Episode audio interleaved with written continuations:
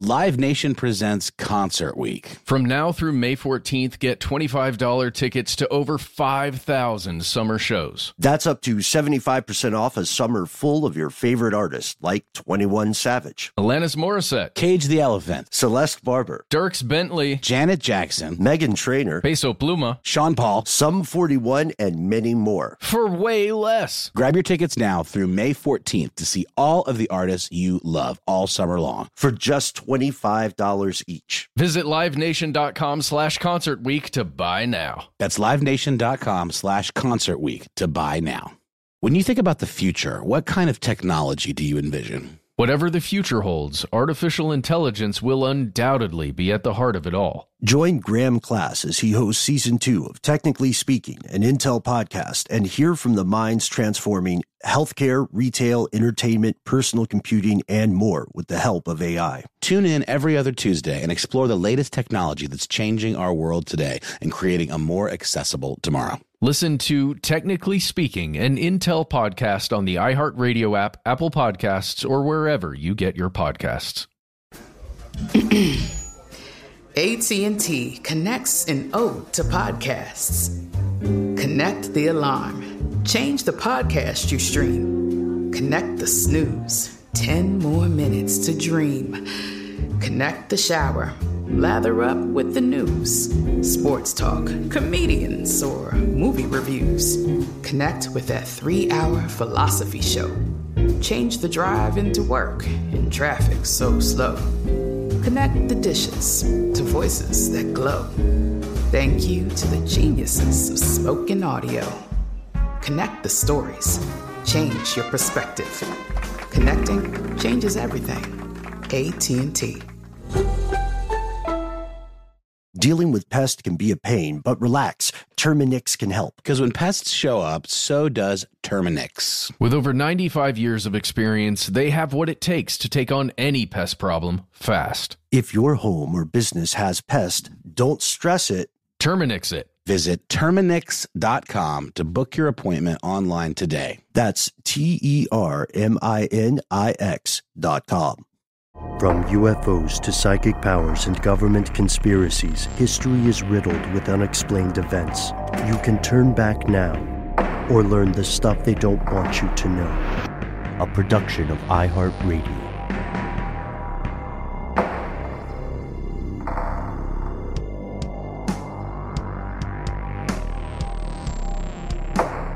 Hello, welcome back to the show. My name is Matt. My name is Noel.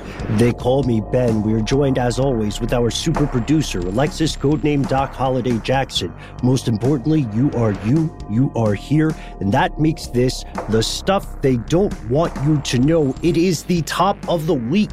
And this is a little something we like to call strange news, which means we go to some of the stories that you may have seen headlines about. We go to some of the stories you may have not heard about in your neck of the global woods. And along the way, we run into some things on the fringes of reporting, some of the stories that it appears certain people may not want told. Uh, things are going nuts. You know, if you just look around today, uh, you may have recently heard that in 2020, uh, the number of billionaires in the world increased by over 12%. So they're doing quite well. Uh, give them a hand, although I'm, I'm sure they can buy one for themselves.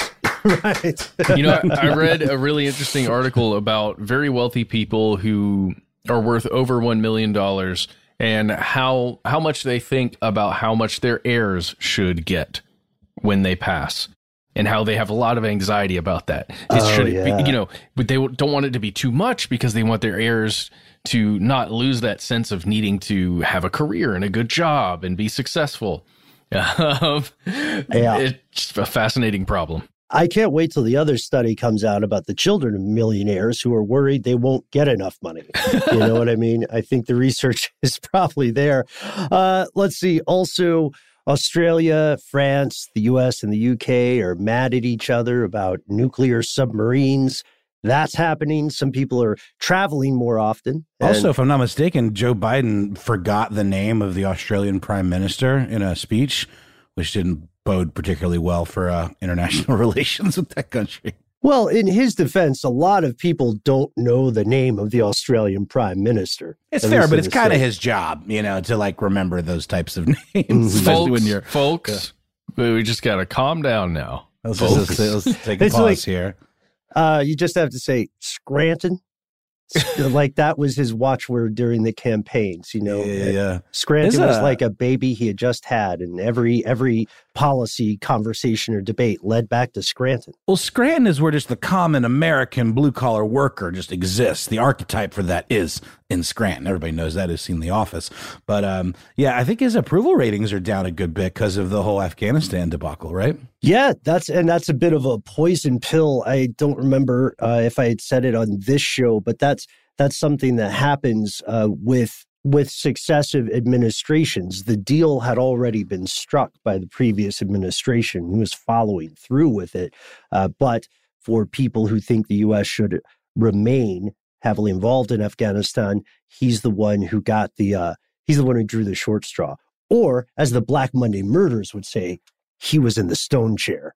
Uh, oh. That's that's a reference for like us and maybe maybe a couple other people, but we're not talking about those things today. We're just listing some stuff to let you know that the world is continuing on. And in a show like this, really any show that talks about topical events, uh, we, you have to understand that there's going to be more to the story, uh, and there are going to be more stories that people don't reach. The folks who probably get the closest to it are good friends at the uh, Daily Zeitgeist because they do two like two shows a day now. Uh, but we have carefully picked some things, a mix of the funny but important, mix of the disturbing yet important, and a mix of the fringe yet also important. If you see a theme here, um, maybe we ease into it today, guys.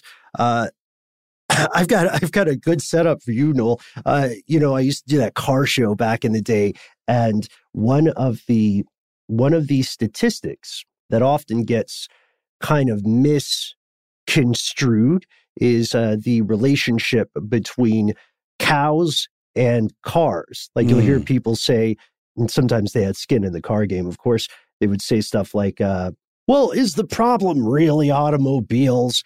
They're not the only sources of these dangerous gases. What about cows? Right. Yeah, specifically cow farts. Uh, we're not, and burps even, which contain a lot of mm-hmm. methane, um, which which are greenhouse gases. But we're not talking about farts or burps today. We're talking about peeing. That's where I thought you were going with that segue, Ben. I thought you were maybe going to talk about like truck drivers peeing into bottles, maybe, um, or PIs. Oh, 100%. Um, truck drivers, you know, pee in the bottles definitely generate a lot of urine. Um, that you know they end up kind of keeping around you know for a while until they make a stop. Maybe mm-hmm. they dump the bottles or reuse them. Not i'm not trying to pigeonhole any truck drivers out there. I know that everyone doesn't do that but it's certainly a thing that some people do for good reason. It's more efficient than stopping all the time. Uh, but cows pee a lot. Uh, even baby cows, calves, uh, generate something something in the neighborhood of um, tens of gallons of urine every single day. Um, and urine, while it doesn't create methane, it does create ammonia. It emits ammonia. And when it mixes with certain microbes on the ground where, where cows are stepping, because they're just peeing where they stand, right? It can create something called nitrous oxide. Yeah, that nitrous oxide is really similar to what you get at the dentist, if I'm not mistaken, the stuff that uh, makes you kind of go under. Nitrous oxide is nitrous oxide, right? Maybe there's like a variation of it, but that is definitely what laughing gas is, is nitrous oxide. Um, but it is apparently uh, 7% of all greenhouse gases in the United States uh, consist of nitrous oxide. That's according to the Environmental Protection Agency. And cattle farms are responsible for about half of the ammonia that's produced in Europe. Uh, and a lot of this information uh, is coming from an excellent Smithsonian article that kind of gives the rundown on this study that was done at the University of Auckland um, in Australia that was published in the peer-reviewed journal Current Biology, and one of the uh, the study's um, founders, or uh, I guess one of the authors, co-authors of the study, who's an animal behavioral scientist, uh, is a person named Lindsay Matthews, and uh, this study came about because of the problem that I just described. That uh, yes, nitrous oxide is a big problem um, in terms of greenhouse gas, in terms of emissions, in terms of the overall portfolio of these pollutants in you know the whole world. An animal husbandry or you know uh, farms that are built for generating meat and other byproducts of animals are a huge part of this. And what the uh, authors of the study figured out how to do um, they identified this problem, which is something that was already very much a known thing, but they figured out how to potty train cows.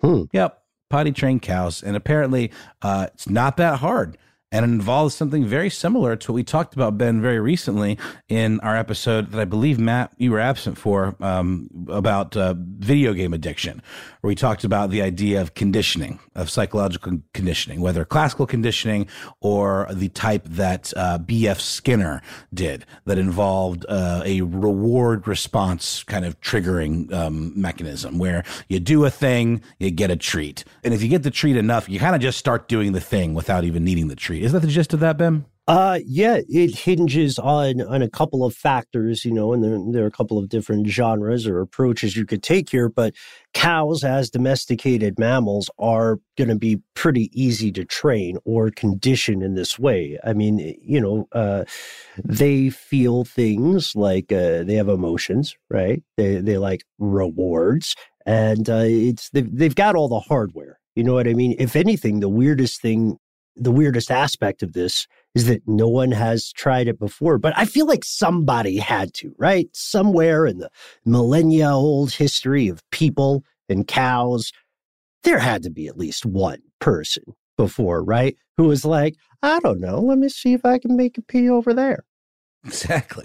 And uh, make them pee over there. They did um, with something they designed um, that's essentially a penned in area. It's kind of small. You know, the cow can move around about in a circle, but not much more room than that. I mean, think of it as like a urinal stall. It really is mm-hmm. about that uh, size in terms of the, the space to size of the animal ratio. Um, but they call it a mooloo. I don't mm. know if that's been uh, trademarked. They better get on that because that is too cute. M O O L O O uh, the Mooloo.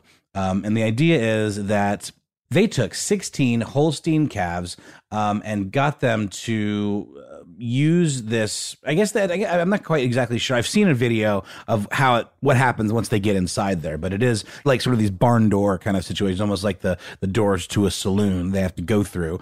Um, so I'm wondering exactly how they got them in there in the first place. But uh, essentially, what the idea was, they would get them in there enough where if they peed inside of this pen, um, which again you can see a great video from the Telegraph of this this actual thing happening.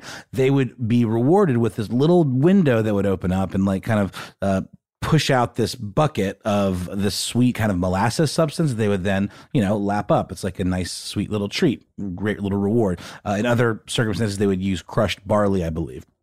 If the cow peed in the uh, little astroturf urinal uh, stall, let's just call it, because it is co- covered with astroturf. It's not like they're peeing into a toilet or into a particular hole. They can pee anywhere in this area, and then it's filtered down, uh, and they're able to capture this stuff. Uh, what they're going to do with it, that's uh, that's probably for another conversation. But surely uh, this stuff maybe has some use. Who knows?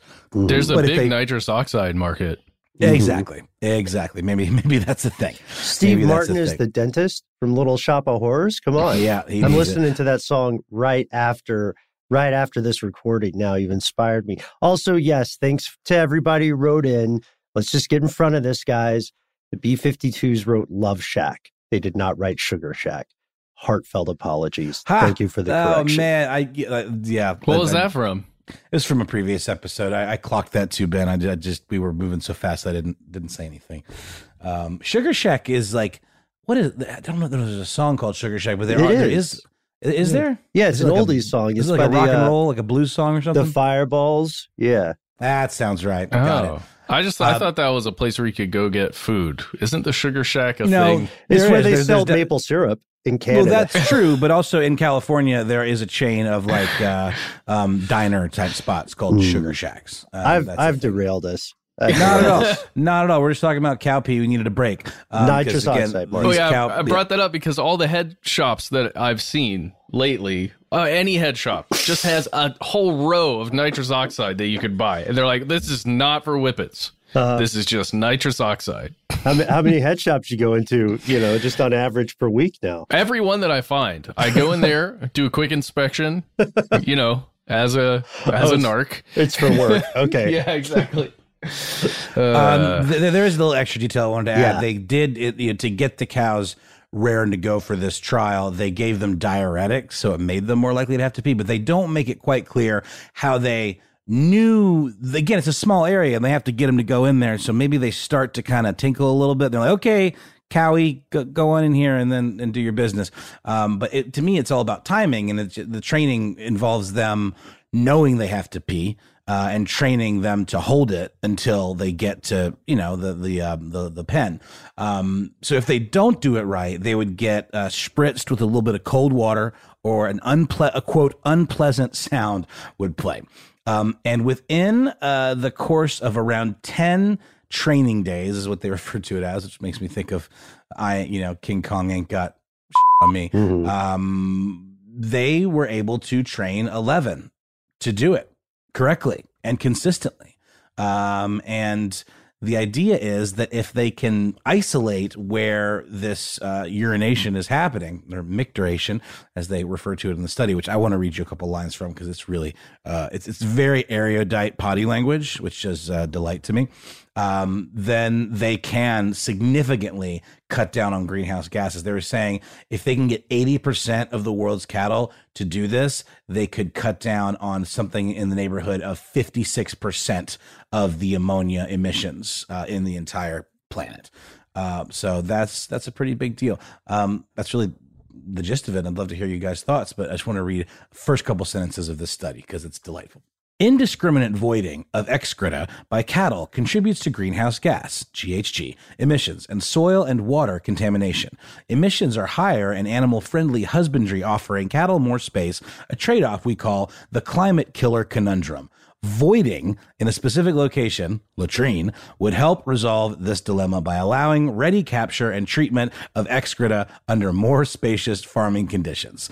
Um, I love this. And I also want to point out something that is mentioned in the very first sentence is that this is also about runoff. That this stuff, you know, can literally contaminate water supplies as well, you know, for drinking water. So, um, kind of a multi-fold solution to to a pretty significant problem uh, that involves something real cute. The idea of you know training little baby cows to to pee in a in a latrine stall. well, at least they're not drilling holes down into aquifers like a certain company that's been making the news lately. Yeah, this seems way more uh, friendly and benign than that. For They're sure. just they're just voiding their excreta down into the aquifers eventually. Well, uh, yeah, I have a question here because it's it's a question that I know can be a bummer for some folks, but I think it is an important question. So these cows are not based in the U.S., right? So there are different laws governing how they have to be treated, uh, what their quality of life may be, and it's you know it's admittedly pretty low in a lot of situations in the U.S. But I'm wondering if you know I, I set this up a little earlier when I said you know they're obviously intelligent enough to experience emotion uh, like humans do. Are they intelligent enough to experience boredom? And if so, is doing this like a new interesting thing?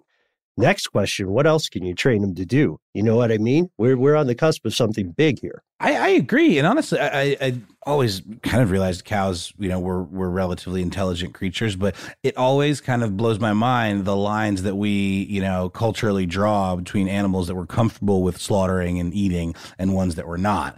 Like even rabbits are sort of on the fence, but like you know, cattle are okay, even though we can totally train them to go to the bathroom quicker than you can even a toddler. That was uh, the big takeaway in the study that made all the headlines. Is like cows can be trained to use the uh, potty uh, more readily than toddlers.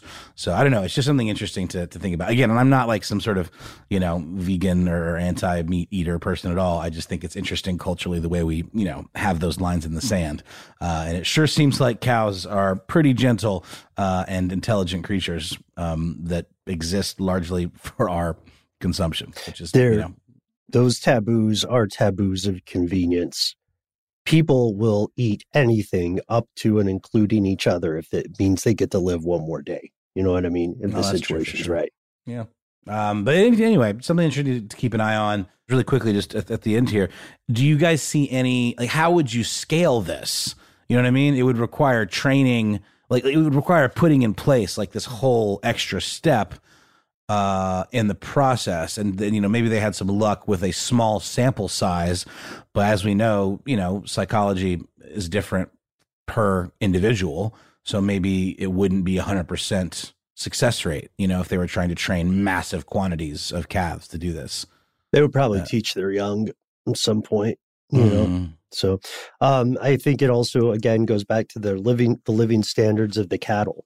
If they're if they're in egregious, really crowded conditions, it may be physically impossible for them to do this. I agree. Uh, and Matt, another thing I wanted to just uh, end on is this also uh, is more sanitary for the for the roaming, you know, for the cattle, uh, the grazing conditions, since you know the urine is isolated to an area where it can drain away. Um, I'm sure that latrine and the astroturf there doesn't smell great, but uh, it certainly leads to cleaner conditions than you know if they were just going wherever. Well, this is great. And The UN just again said, "Hey, everybody, hey, we should do something about you know climate change, and we should do it faster than we've been doing it. So let's do that." Uh, and you know, that's just the UN and members of the UN saying that again. But this could be one small step towards helping out a little bit, at least in some small way, if it can be, uh, like you said, applied on a, a wide scale. One, small, piss stream for a for a cow, cow, one giant piss for mankind. Get out of my head, you son of a! Oh, I love it. I just right. I had a vision of Alex Jones yelling that really Wow. loudly. It was just fun because I mean, even with the Zoom delay, we kind of got that out at the exact same time. Ben, I love you so much, dude. We can leave it with that, I think, and uh, have a quick sponsor break, and then we'll be back with more strange news. Live Nation presents Concert Week. From now through May 14th, get $25 tickets to over 5,000 summer shows. That's up to 75% off a summer full of your favorite artists like 21 Savage, Alanis Morissette, Cage the Elephant, Celeste Barber, Dierks Bentley, Janet Jackson, Meghan Trainor, Peso Pluma, Sean Paul. Sum 41, and many more. for way less. Grab your tickets now through May 14th to see all of the artists you love all summer long. For just $25 each. Visit livenation.com slash concert week to buy now. That's livenation.com slash concert week to buy now. Snagajob is where America goes to hire, with the deepest talent pool in hourly hiring. With access to over 6 million active hourly workers, Snagajob is the all in one solution for hiring high quality employees who can cover all your needs. On demand, temp to hire, part time or full time. You name the position warehouse worker, retail associate, grocery store clerk, fitness trainer, baker, stylist, bellhop, podcast producer. Yeah, Snagajob's got a worker for that. With our easy to use platform, you're able to seamlessly post and fill available positions quickly with a dedicated customer support team to provide all the help you need along the way. Kind of nice knowing you have a talent pool like that in your own backyard, right? Snagajob is the partner you need to keep your business running smoothly. So visit snagajob.com or text snag to 242424 to talk to an expert. Snagajob.com, where America goes to hire.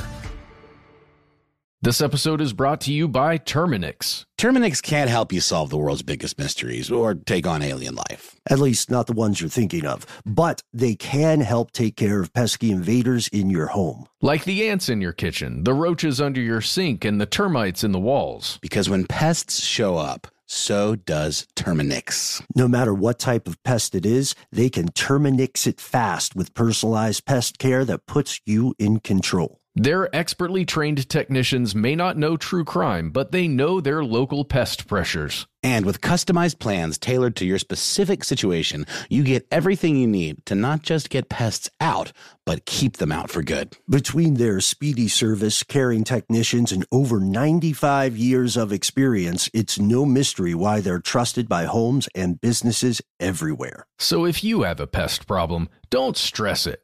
Terminix it. Visit Terminix.com to book your appointment online today. That's T E R M I N I X dot com to book online today. From BBC Radio 4, Britain's biggest paranormal podcast is going on a road trip.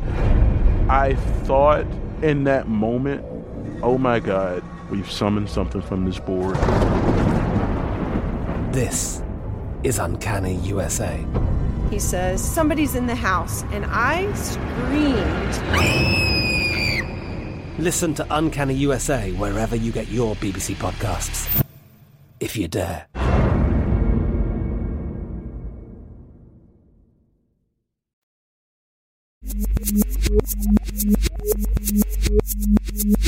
And we're back. Hope you enjoyed those commercials. We are switching gears, so prepare yourselves. If you have been paying any attention to your news feed that comes on your phone on whichever app you choose to use, if you've looked at a television, whether in a bar or at your home, and news was on that television, you've likely heard of Gabby Petito and Brian Laundrie. Now, this is another missing persons case. There are a lot of those in the United States. We've spoken about these before in the past, depending on the demographics of the missing person. Uh, it may or may not get the most attention you've ever seen a case get, or the least attention, uh, or, or zero attention. But in this case, it is a young 22 year old woman, and it's all over the place. Everyone everyone pretty much knows who this is.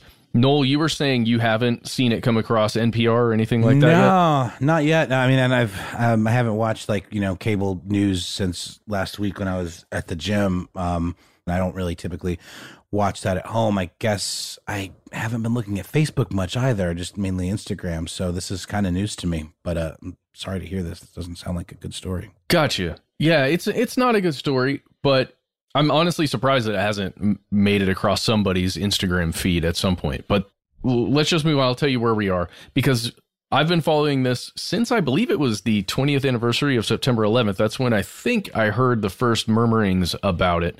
Mm-hmm. That is around the time when Gabby's parents reported her missing. And that's really when I noticed that every morning when I woke up on my Apple News feed, there was an update and around mid afternoon there was another update. And then around the evening a third update.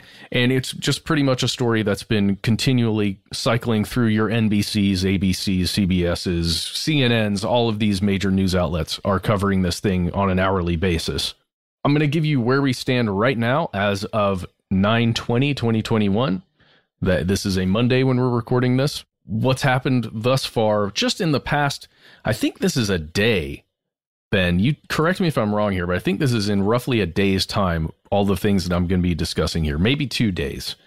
So before we go into the news that we're going to discuss today, let's just give the absolute basics. You can go to CNN, Fox News, whatever you choose to, to read and see a timeline.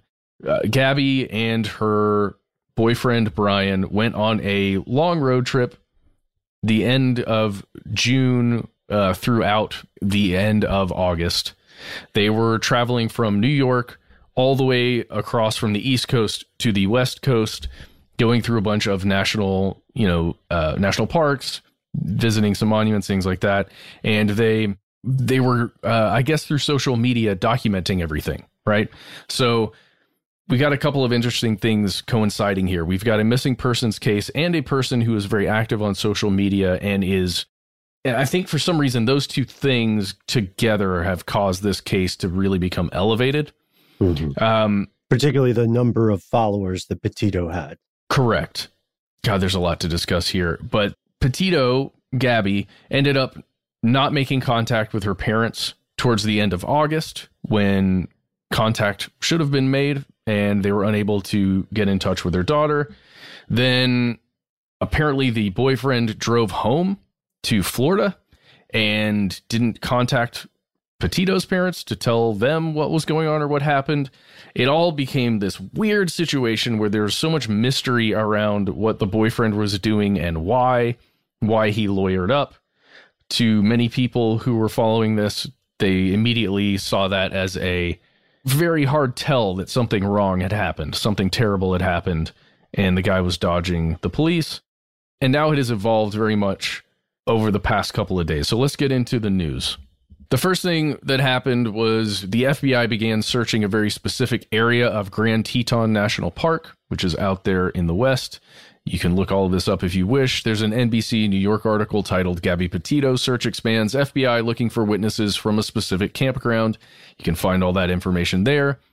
Uh, then there was another article, this one from CNN. This one was all about now searching for Brian Laundrie, who had disappeared and escaped somehow into a reserve, a nature reserve out in Florida, fairly near his parents' home.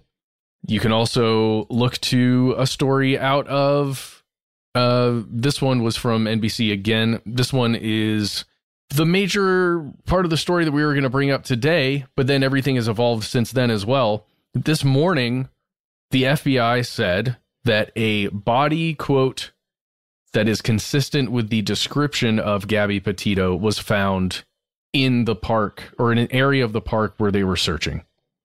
So it is very likely that by the time you hear this, this body has been identified as Gabby Petito, and the hunt for the boyfriend, Brian Laundrie, will be going strong, or they will have apprehended him or found his body. Who knows? That's the thing about doing a story like this. Mm-hmm. So much can happen between the time that we sit down to record this and then you hear it.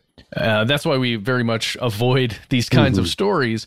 But again, there's so much out there about this right now. It's getting so much attention. We felt like we had to at least mention it here. Yeah, that's one of the things. Uh, that's one of the, the things that you and I talked about, Matt, off air, because I I realize I'm honestly the one who often is most hesitant to go to something that continues to have an evolving event curve. I mm-hmm. would call it, you know, mm-hmm. uh, with so much on the horizon. And so I was the one going, okay, let's check everything like right as we're going on air and then i even um, while while you were walking us through the basics here I was, I was also going okay let's just check just in case yeah. They found this guy and then we'll probably check again at the end but I, I completely agree with your assessment there is one thing that puts me off just a bit and i want to say this carefully and I don't want it to be mistaken as a cold comment. In fact, it's quite the opposite. It's a larger aspect. Before we dive into the recent developments here, I want to make a note for everybody, and I hope I'm not the only person thinking this. How many other people went missing in the month of August? How many people went missing this year? How many people went missing in 2020 in the US alone? I can pull the statistics. I have them. We can save them for a future episode. But they're sobering, okay? And they're not they're not great statistics. Oh, Just oh, hey, no doubt. Spoiler, there's not a year where zero people disappeared. And there's not a year where all the people who disappeared made it back or were found. And so I think about this sometimes when we we have other cases that pop up in in the past in the US where where one person goes missing and they dominate the headlines. And for, you know, for the parents, the loved ones, the survivors of these folks who, for one reason or another, become an object of national and international focus, I, I hope that that attention brings a resolution, right? Because this, as we're recording this right now, it hasn't been ruled a homicide. No. Just to be very clear, but I I would also like I I'm not going to be one of the people who's saying don't pay this much attention to a single tragedy, but I'm asking why this much attention is not paid to every tragedy. You know, and there are more cynical folks in the crowd who are thinking of the cases that I'm alluding yeah. to in the past. And for some of us, some of the more cynical, there's a very obvious and disturbing reason behind the, the discrepancy in coverage and the discrepancy in diligence on law enforcement's part. Is it because it's a, an attractive young blonde white woman?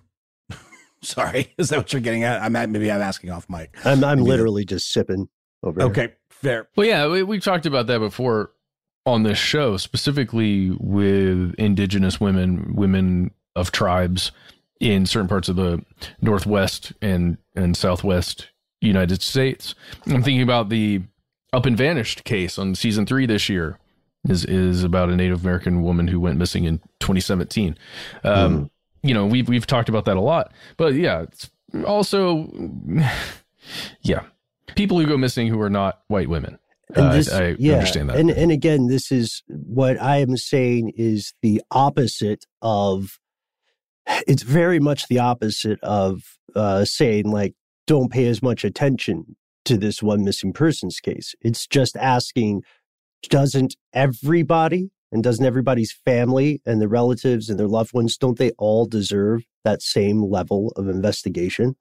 I think so. It's like we've talked about recently, um, referencing the work of David Paulides and and looking at all these registries, you know, the the people that have disappeared in different uh, parks across the U.S. and how there is a discrepancy uh, as to what kind of treatment they get. And if you look at you know the reporting on this, and even the police department, the Northport Police Department has a tweet where it just shows an absolute manhunt, you know, with people decked out in um, flak jackets and you know all kinds of uh, uh, volunteers, and it's just you know a real effort. Uh, and it certainly does not feel like uh, every one of these cases that Paulides reports gets this kind of treatment at all. Some of them uh, get no attention paid.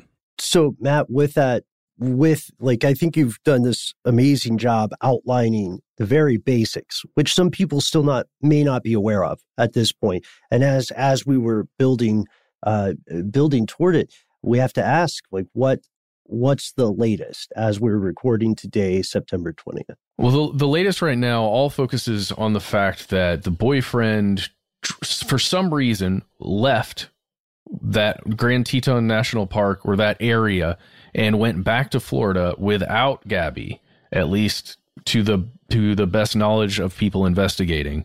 And Gabby stopped contacting anyone right at the end of August there. And he then kind of was hiding at his parents' house, and his parents and their attorneys were not having him speak with authorities. And at the time, when this first began becoming a story, when it was still just a missing persons case, the boyfriend, Brian, was just considered a person of interest and not a suspect in any way because there was this is a terrible thing, but there was no body, so it was not a homicide, if that makes sense. If sure. This was just a missing persons, and he was they were interested in speaking with him. The attorneys said, "Hey, don't do that. Don't speak with with law enforcement." So no action was taken by law law enforcement to speak with him. That's sketchy as hell, though. It's very sketchy. It's very sketchy. It's not and, only sketchy, and it's it's just weird that the, the law enforcement would just be okay with that. That yes, it is very strange. You can read responses from various law enforcement officials who were parts of the uh, the teams who decided not to, you know, physically pursue him because it was a choice, right? Here's the other thing: because they didn't pursue him, maybe not because they didn't pursue him, but as a result of not being pursued by law enforcement, and then it kind of was heating up to where it looked like, at least from the national reporting, like law enforcement was going to pursue the boyfriend. He appears to have taken off.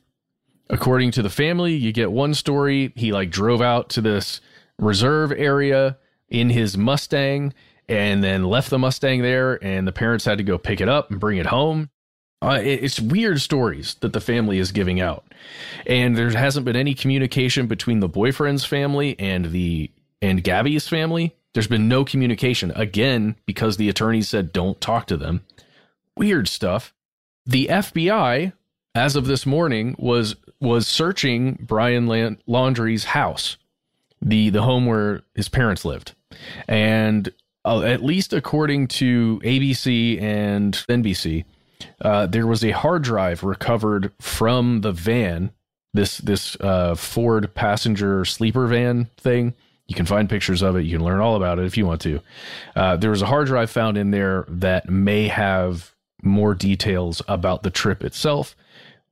I'm assuming photos that are time stamped that have metadata, metadata associated Most with likely, them, yeah. uh, videos, things like that because again as they're going on this trip they're documenting they're documenting everything for social media so hopefully there will be the best like times and dates when this turns into a murder investigation. Because as we said, a body was recovered that may be Gabby Petito, but an autopsy has not been performed as of this moment, and she's not been fully identified, at least as of the moment we record this. And uh, we do have the the closest we have to confirmation at this point from authorities is the statement that the body they recovered is quote unquote consistent with descriptions. Yeah. So a lot of people are taking that as a tacit confirmation pre autopsy, but it's not quite the same thing. It's not the same thing. And who knows what else is going to come out again by the time you, you hear this story. When something like this, a case of a missing person, gets this much attention, it's amazing and terrible for the, I would say, for the authorities searching for this person or the people who are trying to solve this case. We've talked about it before. On the positive side, you've got everybody pretty much in the United States searching for answers, searching for a missing person, searching for maybe in this case Brian or the potential suspect, right? You've activated a surveillance system that is every human being that has heard about this story. Uh, that's great. The problem is you're getting you're getting probably a ton of misinformation from well, you know, from well-meaning people that say, "Oh, I think I saw Gabby," or "Oh, I think I saw Brian," or "Oh, I think I saw this," or "I saw that." Mm. It makes it tremendously difficult as well to sift through all of the information that comes in when it gets this much attention.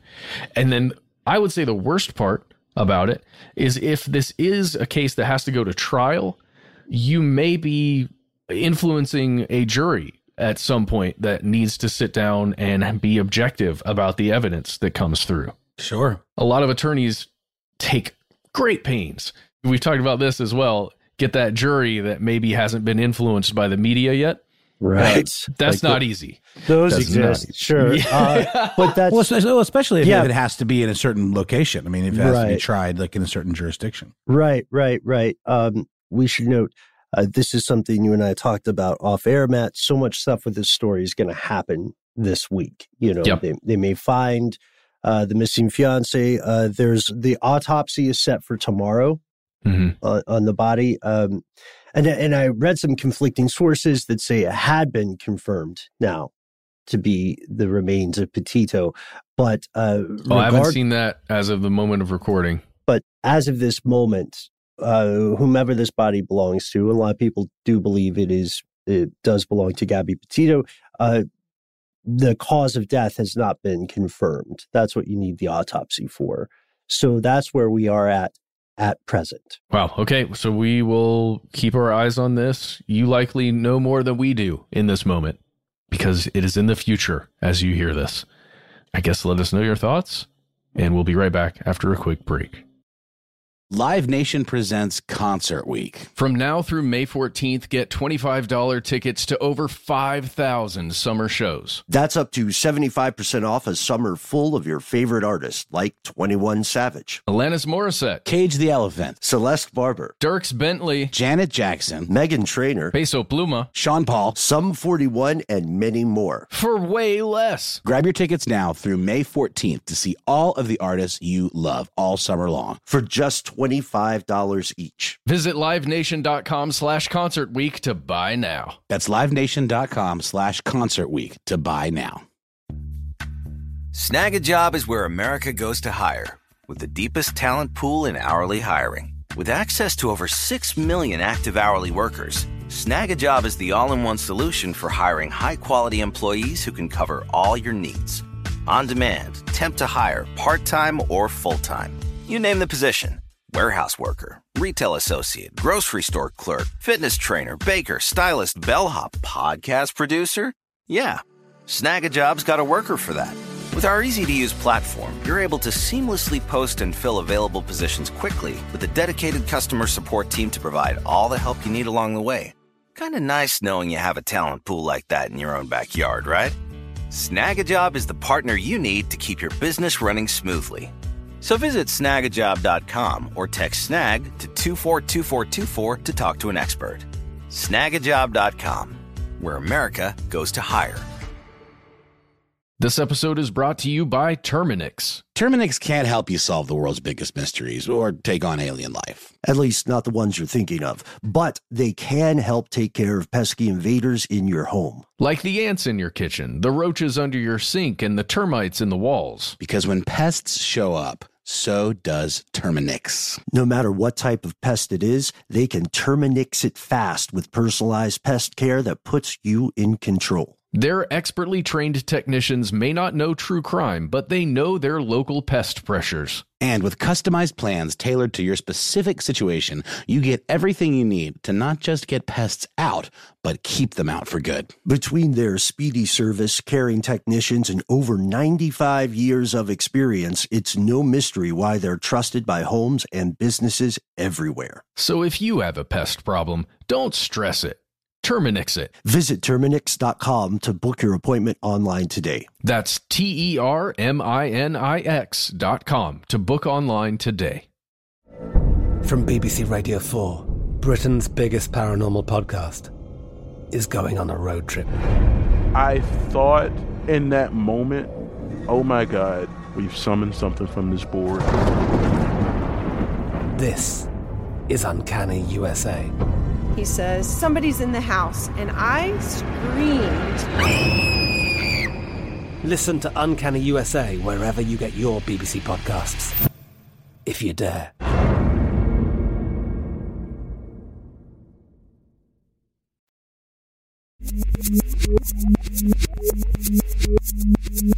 And we have returned. Uh, there's something that that I thought would be great to end the show today because we talked a little bit about the the challenges of creating topical stories. Well, not creating, but exploring topical stories uh, in a way that is relevant and timely. And this got me thinking, as as we do pretty often here. Um, this got me thinking about the concept of time as human beings experience it. In an earlier segment, we explored a deep time experiment. You guys remember where those folks were put in a cave with no real access to electronics or ways to measure time? Oh yeah, for sure. And um, what was the what was the result? I mean, I remember it being incredibly disorienting.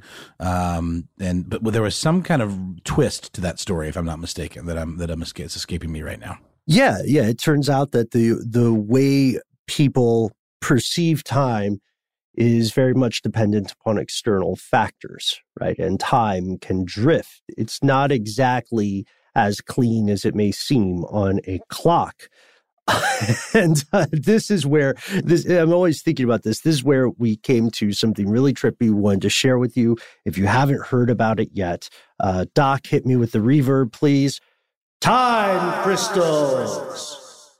Okay, guys, Matt, Noel, I promise that that'll sound better, I think, in the edit. What are you talking about? I heard it reverberate through the spheres. Because now it's just me complaining about time crystals. But uh, but yes, special effects aside, uh, this is something that you may have seen mentioned in the news. And it's something that we don't, it's a discovery, an invention that uh, the human species doesn't fully understand the implications of yet. So, what I was thinking we could do is I wanted to check to see if you all had heard of this. And then I was hoping we could explore it together and explain what these are, what they mean when what what experts mean when they describe them as time crystals, right? Which sounds very RPG or video game, and perhaps most importantly, what that means for our future applications or for our concept of the future. Now, I know that a lot of us are uh, pretty big news hounds. Um, Matt, had you read about these before? Yeah, I did, and I thought it was complete BS because none of it makes sense to me. And I was it- like, no, yeah, time crystal. Okay, It- yeah, Google, whatever. So- So, so go take your quantum com- computer and make time crystals. Okay, sure. Commander Keen. That's yeah, I. I, I, I know very little about this, but it strikes me immediately as the thing that you load into the, you know, the the thing in your time machine that needs some sort of magical fuel, like the flux capacitor in, Mm-hmm. in Back to the Future. That's where the time crystals go, right? And it's something that you very Rick and Morty too. It's like you're you're searching for all these distant planets to find and harvest time crystals. Uh, I'm assuming that's not what it is, but it's something timey wimey and sciencey wincy, right? Uh, yeah, no, it's exactly like from that Rick and Morty episode, the crystals from Rick Die, Rickpeat, the death crystals, they're called in the show, which can allow you to see the various possible outcomes of your life or how you will die, depending on the actions you take. Uh, so Google invented them. That's where we are now. Kidding, kidding. It's not quite the same. Okay, so to explain time crystals, the first thing we need to do to understand about uh, how important this could be, what a big deal this is, is we have to explain to ourselves what they are. So there are a couple of examples, and I didn't I didn't bring props here. Although, hey, uh, I don't know. Did I show you this, Matt? Somebody got me. I left this Goonies mask on my desk. That, that made an appearance somewhere on some social media that I saw. Mm-hmm. Yeah, that was uh, at Ben Bowlin on Instagram. Always be closing. So, come for the conspiracy, stay for the Goonie mask. Anyway, here's what happens. If uh, props aside, you can imagine it in your head, fellow conspiracy realists, a glass, a glass of water, whatever beverage you would like. And let's say this, no, let's make it water. Let's keep it simple. We don't want any emails about like guava juice. So you've got this glass of water and it's got ice cubes in it. And it's just relative room temperature, right? So at some point, you can safely assume these ice cubes, all things being equal, will melt. That's kind of how, how physics works, how time works. But in this situation, let's imagine so you've got your you've got your glass, the water and the ice, and you can you can predict, okay, you know, in X amount of minutes, these ice cubes will melt. I've seen this before. And when they melt, they'll lower the temperature of the water, right? That's kind of why the ice is in there to begin with. But what about this? What if you were looking at a very special glass of water and you knew that it would melt in, say, five, six minutes, but then in another five, six minutes, the ice cubes would reform back to their back to their, you know, their frozen form. And then fast forward another five or six minutes and they melt and then another five or six minutes and they reform and they just keep going back and forth like that um what's that uh film uh where they have the line pooping back and forth oh yeah. forever. forever. right. It's uh, and it's also um, summed up with a little like early emoticon using like uh, asterisks and uh, um, open ellipses or parentheses rather. It's uh, me and you and everyone we know the miranda july film. Which it turns out may be based in part upon the concept of time crystals kitty but the ice cube example the the the glass of ice is a pretty solid example. So we're talking about these two states that seem to uh, switch back and forth there's another example from a guy named Curt von Keyserlingk, who plays a pretty profound role in all the theoretical work that led to this development. Oh, we should say his, these time crystals are real. It's clearly his destiny with a name like that. It's fantastic. Yes. yes. Uh, so he said, this isn't my favorite example, but I want to get what he's saying wrong. So he says, imagine you take a box, any box, and you fill it with uh, many coins. And so if you look down at this box, it has a lot of coins in it, you'll see that they're either pointing like heads up or they're pointing heads down, right? Heads or tails, the old 50 50 chance that's made so many thought experiments possible. He says, All right, close this box, shake it, shake it as long as you want, shake it a million times. And if you look down, you put it back down, you open it, you count the coins, you'll see that about half of them are heads side up and half of them are tails side up, right? That makes sense because they each have a 50 50 chance. And he says, you know, it doesn't really matter how many shakes you do, a million and one. It doesn't matter. Random shakes will give you this random, roughly 50 50 chance. And then he said, imagine if I, imagine if this box behaved the way a time crystal does. What you'll see is that what he calls the the coins here, the spins, would be pointing mostly up. And then later, they might be pointing mostly down. It seems to remember, this time crystal seems to remember something about its previous state.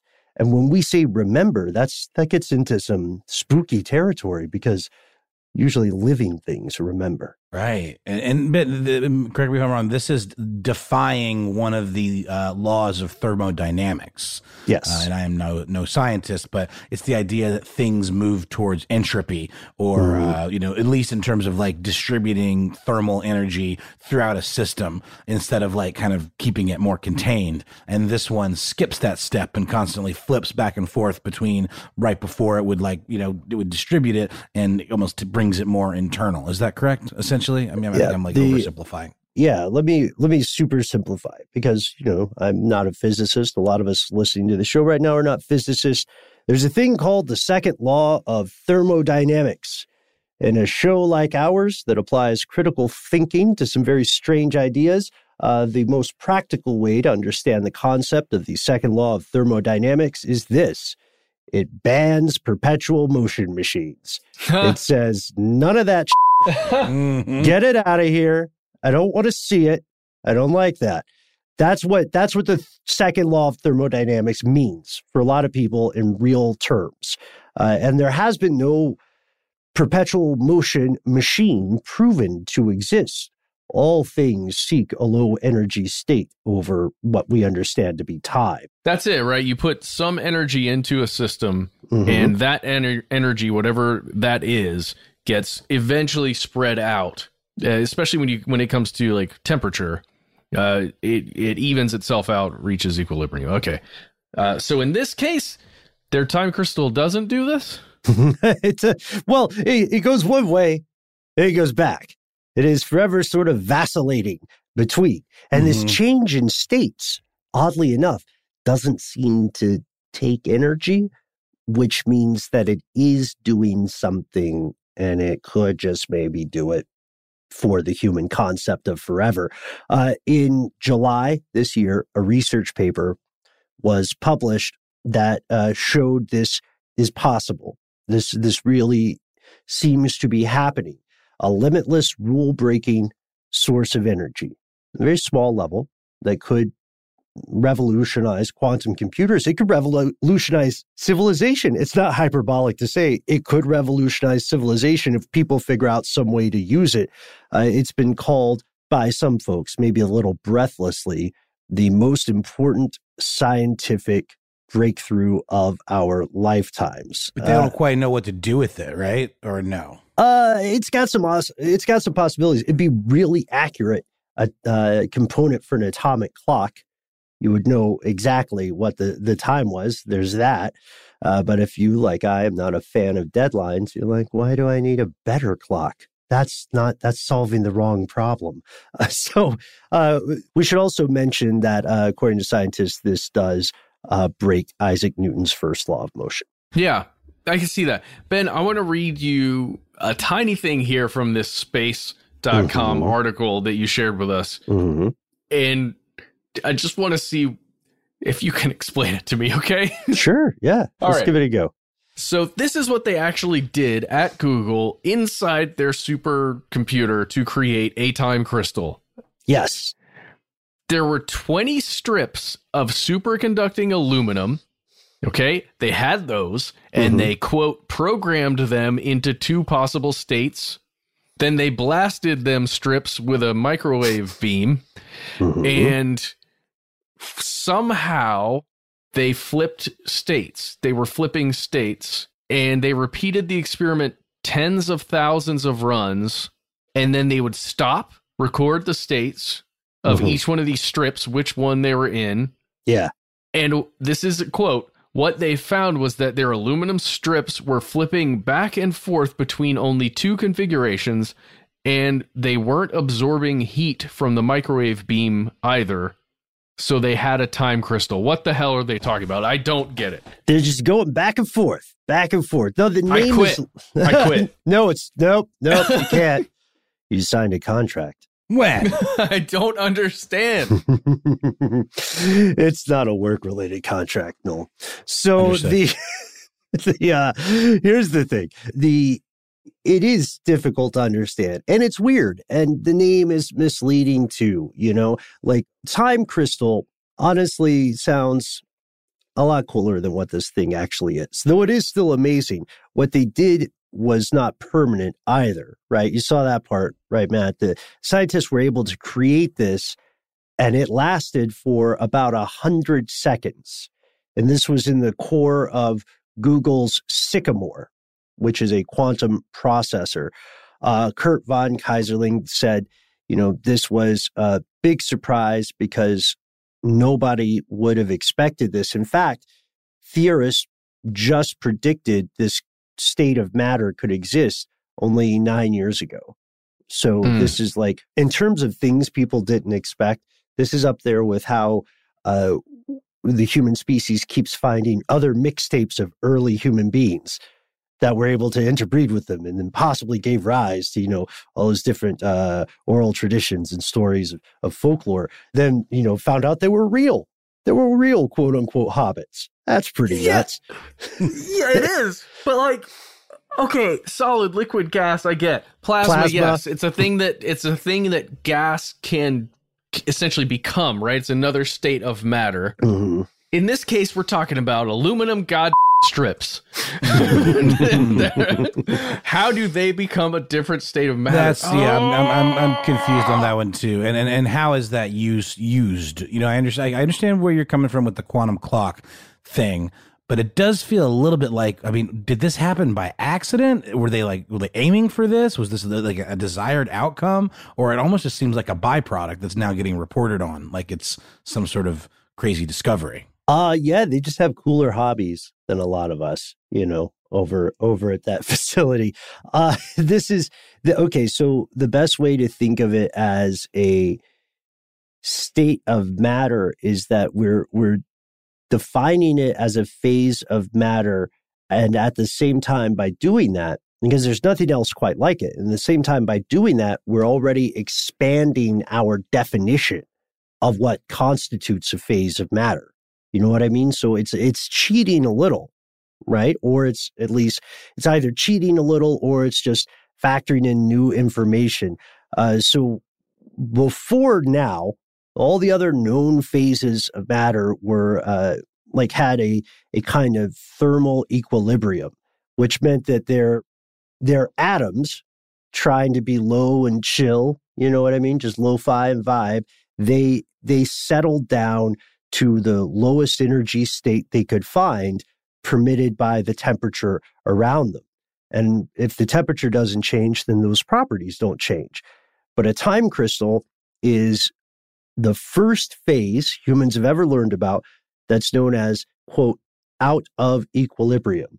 If you have already started doing something recreational in this conversation, whether it's cracking a beer or what have you, totally get it. This is weird, deep water. Yo, Matt, th- th- there's another state of matter that was discovered relatively recently that I mm-hmm. wasn't familiar with until mm. looking into this. It's called Bose-Einstein condensate, yes. and it does most closely represent, you know, condensation, but it its rules are revolving around similar energy transfer uh, specificities. Let's just say, right? I think the deal with uh, this one is um, it gets to such low temperature that molecular motion comes close to actually stopping.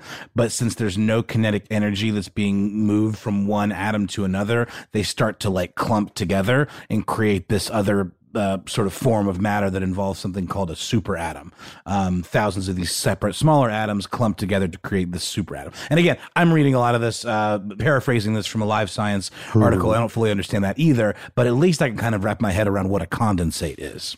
Yeah, dude, dope. I get it. And uh uh, like all quantum systems, Google's quantum computer needs to be perfectly isolated from its environment to prevent its qubits from undergoing a process called decoherence, which eventually breaks down the quantum localization effects, destroying the time crystal. Yeah, I get all of that. I you don't want to mess with the quantum localization uh, effect. That's, I mean, that's, that's how you end up doing podcasts for a living.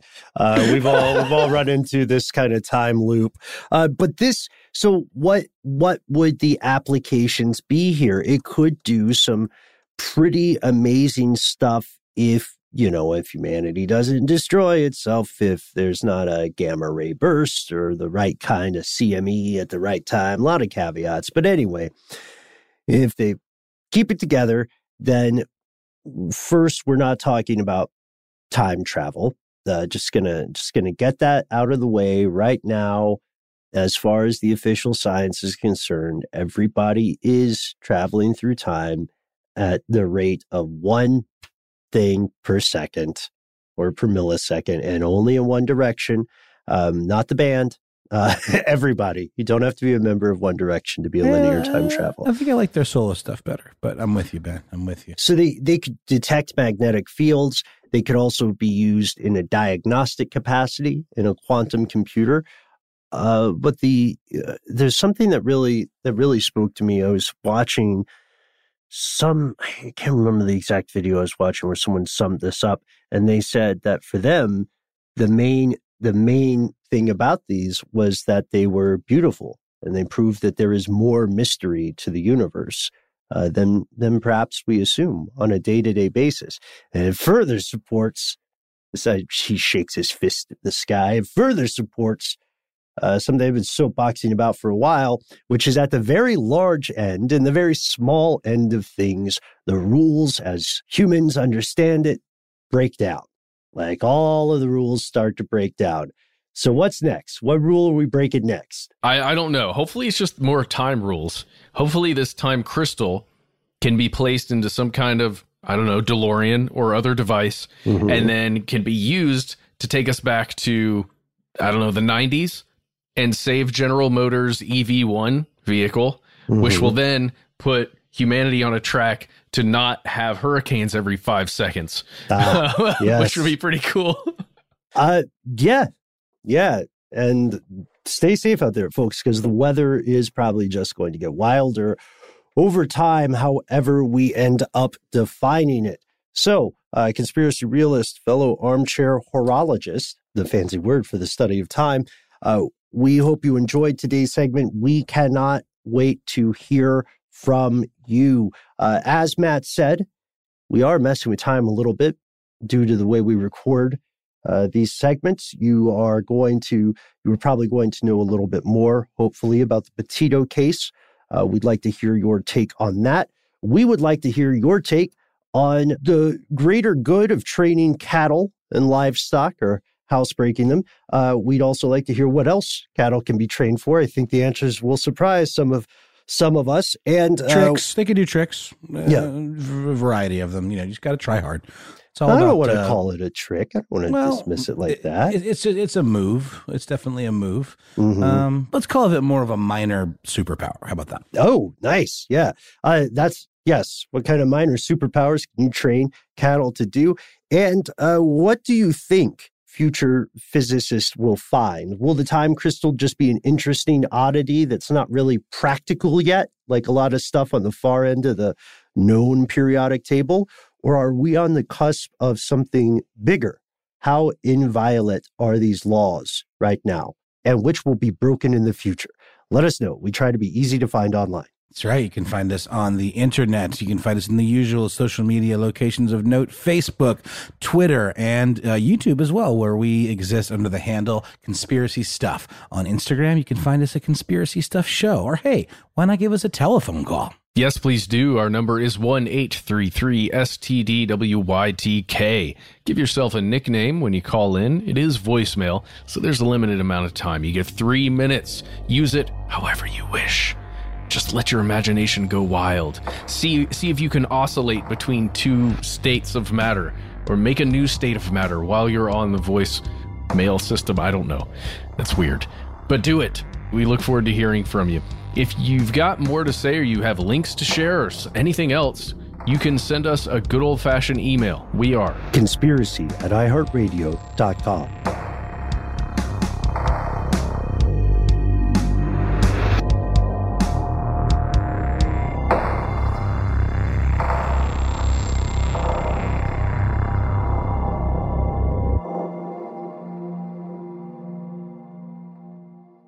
Stuff They Don't Want You to Know is a production of iHeartRadio. For more podcasts from iHeartRadio, visit the iHeartRadio app, Apple Podcasts, or wherever you listen to your favorite shows. Live Nation presents Concert Week. From now through May 14th, get $25 tickets to over 5,000 summer shows. That's up to 75% off a summer full of your favorite artists like 21 Savage, Alanis Morissette, Cage the Elephant, Celeste Barber, Dierks Bentley, Janet Jackson, Meghan Trainor, Peso Pluma, Sean Paul, Sum 41, and many more. for way less. Grab your tickets now through May 14th to see all of the artists you love all summer long. For just $25 each. Visit livenation.com slash concert week to buy now. That's livenation.com slash concert week to buy now. From BBC Radio 4, Britain's biggest paranormal podcast is going on a road trip. I thought in that moment, oh my God, we've summoned something from this board. This is Uncanny USA. He says, Somebody's in the house. And I screamed. Listen to Uncanny USA wherever you get your BBC podcasts, if you dare.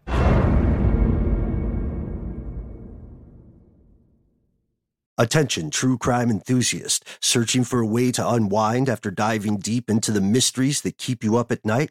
Look no further. Introducing Lazarus Naturals, your trusted companion for CBD relief.